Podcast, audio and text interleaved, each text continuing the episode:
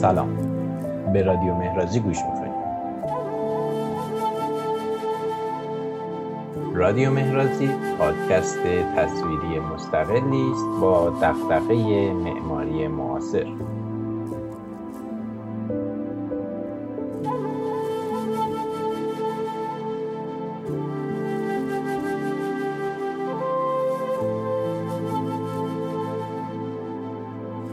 در ابتدا مایلم تا مراتب شادی و دلگرمی رادیو مهرازی رو خدمت همه دوستانی که ما رو حمایت کردن ابلاغ کنم و تشکری صمیمانه از همتون داشته باشم.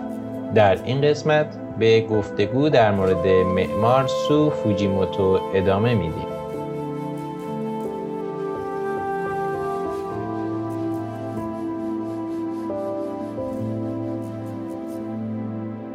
در ادامه مصاحبه ای رو با هم خواهیم شنید که توسط رافائل ای بالبوآ و لیز پکلون با سوفوجیموتو انجام شده. این مصاحبه در مجله ایدی به چاپ رسیده و عنوان این مصاحبه تضادهای مکمله. با ما همراه باشید.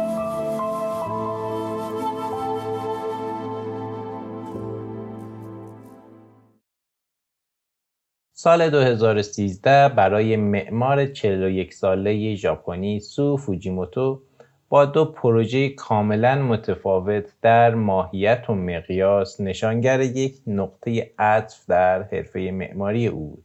بدون تردید یکی از آنها پذیرفته شدن پیشنهاد فوجیموتو برای پاویون سرپنتاین در کینگستون گاردن لندن بود. پروژه‌ای که باعث افزایش انتظارات در صحنه معماری بین المللی شد و دیگری خانه کوچکی به نام خانه کی در هیوگو بود که به نسبت متوسط مقیاس به حساب می آمد. در این پروژه وی با بازگشت به موطن خود ژاپن منزلی رو خلق می‌کنه شبیه به کوههای مصنوعی برای سکونت یک خانواده چهار نفره برخی از مردم در هر دو پروژه یک تقابل دیالکتیک می‌بینند. نخستین گالری سرپنتاین یک پروژه برونگرای عمومی است بنا شده در میان یکی از پارک های سلطنتی لندن و دیگری خانه کی به عنوان یک کنارگیری خصوصی پنهان یک گوشه عزلتی آرام نهان و خصوصی در یک منطقه مسکونی بی سر و صدا در نیشینومیای ژاپن. در پیشنهاد فوجیموتو برای گالری سرپنتاین میشه بازتاب ساختارهایی رو مشاهده کرد که در طول اکسپو هفتاد اوساکا ظهور کرده بود و در پروژه خانه کی شاعرانگی بیشتری به ذهن متبادر میشه. مانند افسانه هایی که عزلت گزینی و دوری از حیاهو در اونها مشهوده. از جمله این داستان ها می‌تونیم به افسانه ماتسوباشو اشاره بکنیم و آخرین منزلگاهش که کلبه اشباه یا منزلی غیر واقعی بود که سرپناهی بود در میان کوهستانها برای مداقه و تفکر در چرخه طبیعت و زندگی. به طور حتم این دو پروژه تلفیق بسیاری از ایده های قبلی فوجیموتوه. ایده هایی که در تمام مدت کار حرفه‌ای او که اندک هم نیست تا به امروز تجربهشون کرده. هر دوی اونها بخشی از یک داستان واحد هستند که تحول ژرف و معناداری رو شکل میدن. اینها نه متضاد بلکه پارادایمی مکمل در گستره وسیعی از رویکردهای نوآورانه و خلاقانه به فضا و متریال یکی از خلاقترین معماران ژاپنی روی صحنه هستند. مصاحبه با این سوال رافائل ای بالبوآ و لیز پکلون آغاز میشه. شما حرفه خودتون رو با یک مانیفست بسیار قوی آغاز کردید. منظورش از مانیفست قوی ایده آینده بدوی است از اون به بعد طرز تفکر شما از نظر تجربه فضایی و پیچیدگی اون به شکل قابل توجهی تکامل پیدا کرده وقتی گالری سرپنتاین لندن رو طراحی می کردی آیا خودت رو توی این نقطه می دیدی؟ یا آیا از رشد بیش از حد می ترسی؟ و فوجیموتو اینگونه پاسخ میده که من از اینکه تو شرایط جدیدی باشم که نمی‌تونم کنترلش کنم نمیترسم. ازش لذت می‌برم و باهاش حال می‌کنم. اینو درک می‌کنم که وقتی دفترم گسترش پیدا می‌کنه ممکنه همه چیز از کنترل خارج بشه و کیفیت معماری بیاد پایین و نسبت به این باید خیلی هوشیار باشم و حواسم بهش جمع باشه. اما من درگیری با شرایط واقعا دیوانوار رو دوست دارم. پاویون سرپنتاین یک چالش واقعا بزرگ بود. علاوه بر این که برام یه شانس بسیار بزرگ محسوب می‌شد یک خطر و ریسک بزرگ هم داشت. من دوست دارم کل ماجرا رو تجربه کنم. همه چیز رو تجربه کنم. همینطور پروژه های بزرگی توی چین دارم که اونها هم چالش های دیگری هستن. ما تقریبا نمی‌تونیم کیفیت نهایی پروپوزال هامون رو کنترل کنیم. اونجا با فرهنگ و شرایط متفاوت و مختلفی روبرو هستیم. من قطعا چیزی یاد می‌گیرم و خودم رو از طریق چنین چالش هایی به روز نگه میدارم. به نظرم در معماری مهمترین نکته کیفیت نهایی و توان و قدرت پروپوزاله. و این چیزیه که من بیشترین تلاشم رو می‌کنم و بهترین کارم رو انجام میدم تا بتونم به این نقطه برسم. و این بهترین رو به دست بیارم. بالبعا سوال می‌کنه که شما تجربه های ساختارهای بسیار ساده و سبک رو در پروژه های قبلی خودتون داشتین مثل خونه NA و این ساده و سبکی در گالری سرپنتاین با شبکه ابر مانند بروز داده شده. طراحی های تو تمایل به دنبال کردن موضوعات و concept های خاص دارن. در حال حاضر کدوم موضوع و concept برات جذاب تره و فوجیموتو پاسخ میده که پاویون سرپنتاین حاصل ترکیب ساختار فرهنگی ژاپن با ماجراهای حرفه‌ای خودمه. پروژه پله های 35 سانتی که در نهایت تبدیل به خانه چوبی شد از کارهای اخیر من بود که در ذهن من کانسپچوال واقعی است. این پروژه به نحوی محصولی از ایده آینده بدویه. در مسیر این پروژه برای من این جذاب و جالب بود که چطور معماری می‌تونه در ارتباط با رفتارهای انسان و بدن انسان قرار بگیره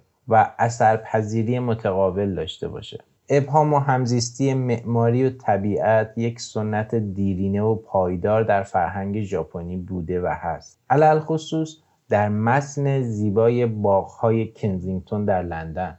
این چالشی بود برای خلق چیزی که مصنوعیه و در عین حال در همون زمان در طبیعت حل میشه ناپدید و مزمحل میشه. چیزی در مرز نظم طبیعی و مصنوعی که گاهی حتی در یک زمان هر دوی اونها رو تار و مبهم می‌کنه. به نظرم ابهام فرصت خیلی خوبی برای به چالش کشیدنه. گاهی بازآفرینی خود معماری بسیار هیجان انگیزه.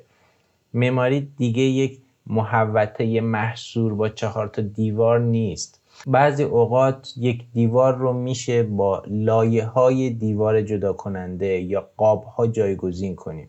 در خانه چوبی دیوار دیگه دیوار نیست سقف شبیه سقف هایی که ما می‌شناسیم نیست و طبقه ها و سطوح با چیزهای متفاوتی باز تعریف میشن. شاید از زمان برخی از کارهای اولیم تا خانه NA و تا به حال ما کار کردیم تا معماری رو صرفا به عنوان فضا ارتقا بدیم نه به عنوان چیزی که توسط آبجکت ها ساخته میشه.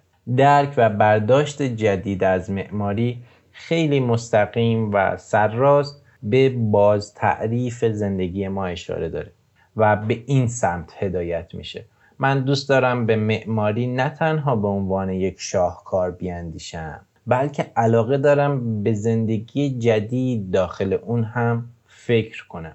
همچنین فکر کردن به رابطه بنیادی بین درون و بیرون هم از علاقه های مستمر من در معماریه. مثلا با توجه به شرایط خاص سایت خانه کی ما فکر کردیم اصلا ایده خوبی نیست که مثل خانه ان بنا برونگرا و نسبت به محیط خودش باز باشه. مشتری ما خونه ای می‌خواست که محیط مناسبی باشه برای زیستن درون آن و پروژه در آخر تبدیل به یک لندسکیپ مرموز و جالب شد بدون تفکیک و تقسیم میان خانه و باغ و شیروانی درون و بیرون رو به شکل سبودی ترکیب می‌کنه. این به نوعی چرخه میانه درون و بیرونه. ما وقتی با یک مشتری ملاقات می‌کنیم و سایت خاصی رو می‌بینیم برخی ایده ها به ذهنمون خطور می‌کنه که علایق و دقدقه های ما رو در سطحی متفاوت به روز می‌کنه. من کمتر شکل و شیوه یا سبک مشخص دارم. بیشتر پیگیر جریان اصلی فکری در سطح بنیادی و معنایی اون هستم. زواهر بر اساس شرایط تغییر می‌کنن. سایت ها از هم متفاوتن و ما همیشه می‌تونیم یه چیز جدید بسازیم. که در برخی از نقاط شبیه به پروژه های قبلیمون باشه اما در بقیه موارد متفاوت از اونها. و این چالش همینطور ادامه پیدا می‌کنه.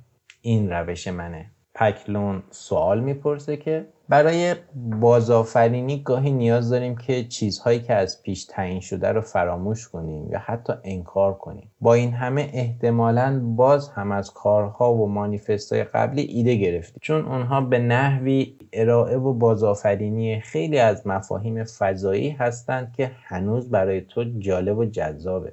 به نظرت اینطور نمیاد که در این پروسه آفرینش تو به نحوی شروع به تغذیه از خودت می‌کنی؟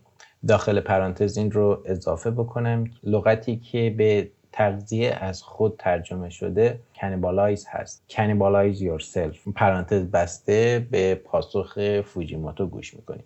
این فرایند صرفا و فقط در مورد فراموش کردن همه چیز که نیست. رفتن به نقطه صفر فقط یک نقطه آغازه. تاریخ ثابت نیست. چیزهای قدیمی از نقطه نظر جدید می‌تونن معانی جدید داشته باشن. بعضی وقتها بازگشت به تاریخ و به دست آوردن دریافت و درک جدید از یک چیز سنتی کاملا یک نوآوری هیجان انگیزه من نگران گم شدن در دنیای بدون تعاریف و اسامی نیستم. ما تاریخی بسیار غنی از معماری و از زندگی بشری داریم. همیشه هم سرنخ و اشاره الهام بخش برای بازآفرینی و تعریف مجدد اینکه معماری و زندگی چیست در اونها وجود داره. ما فقط می‌تونیم چنین تاریخ وسیع و عظیمی رو ادامه بدیم و اگه فقط بتونیم در اون یک مشارکت کوچیکی داشته باشیم حداقل برای من که بسیار خوب خواهد بود. و پکلون مجدد سوال می‌کنه که خب این روزها همه چیز در حال تغییرات جدی و شدیده.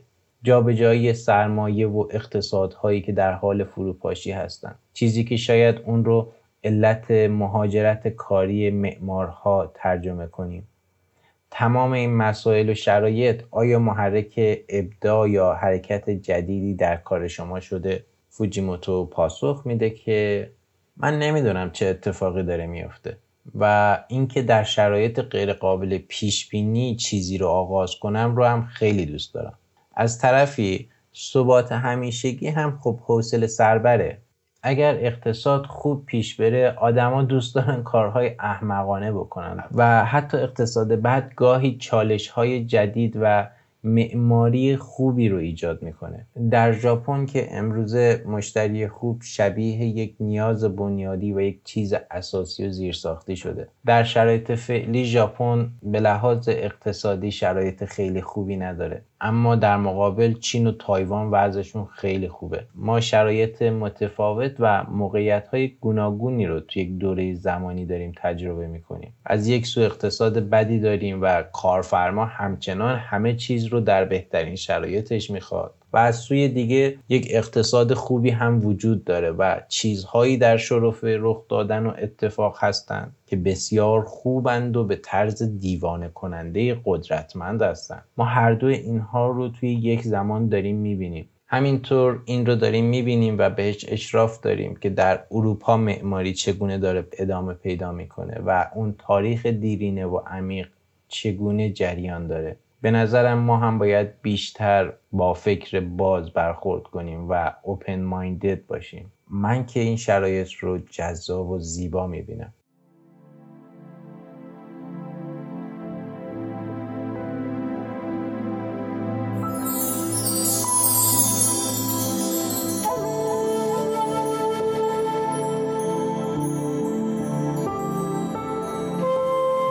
پایان قسمت دوم از فصل فوجیموتو رسیدیم. امیدوارم که براتون مفید بوده باشه حتما تیم رادیو مهرازی رو از نقد و نظرتون آگاه کنید. نظرات شما مؤثر در کیفیت محتوا و ارائه رادیو خواهد بود. تا اپیزودهای بعدی عقلتون سلیمان و دلتون مجنون باد.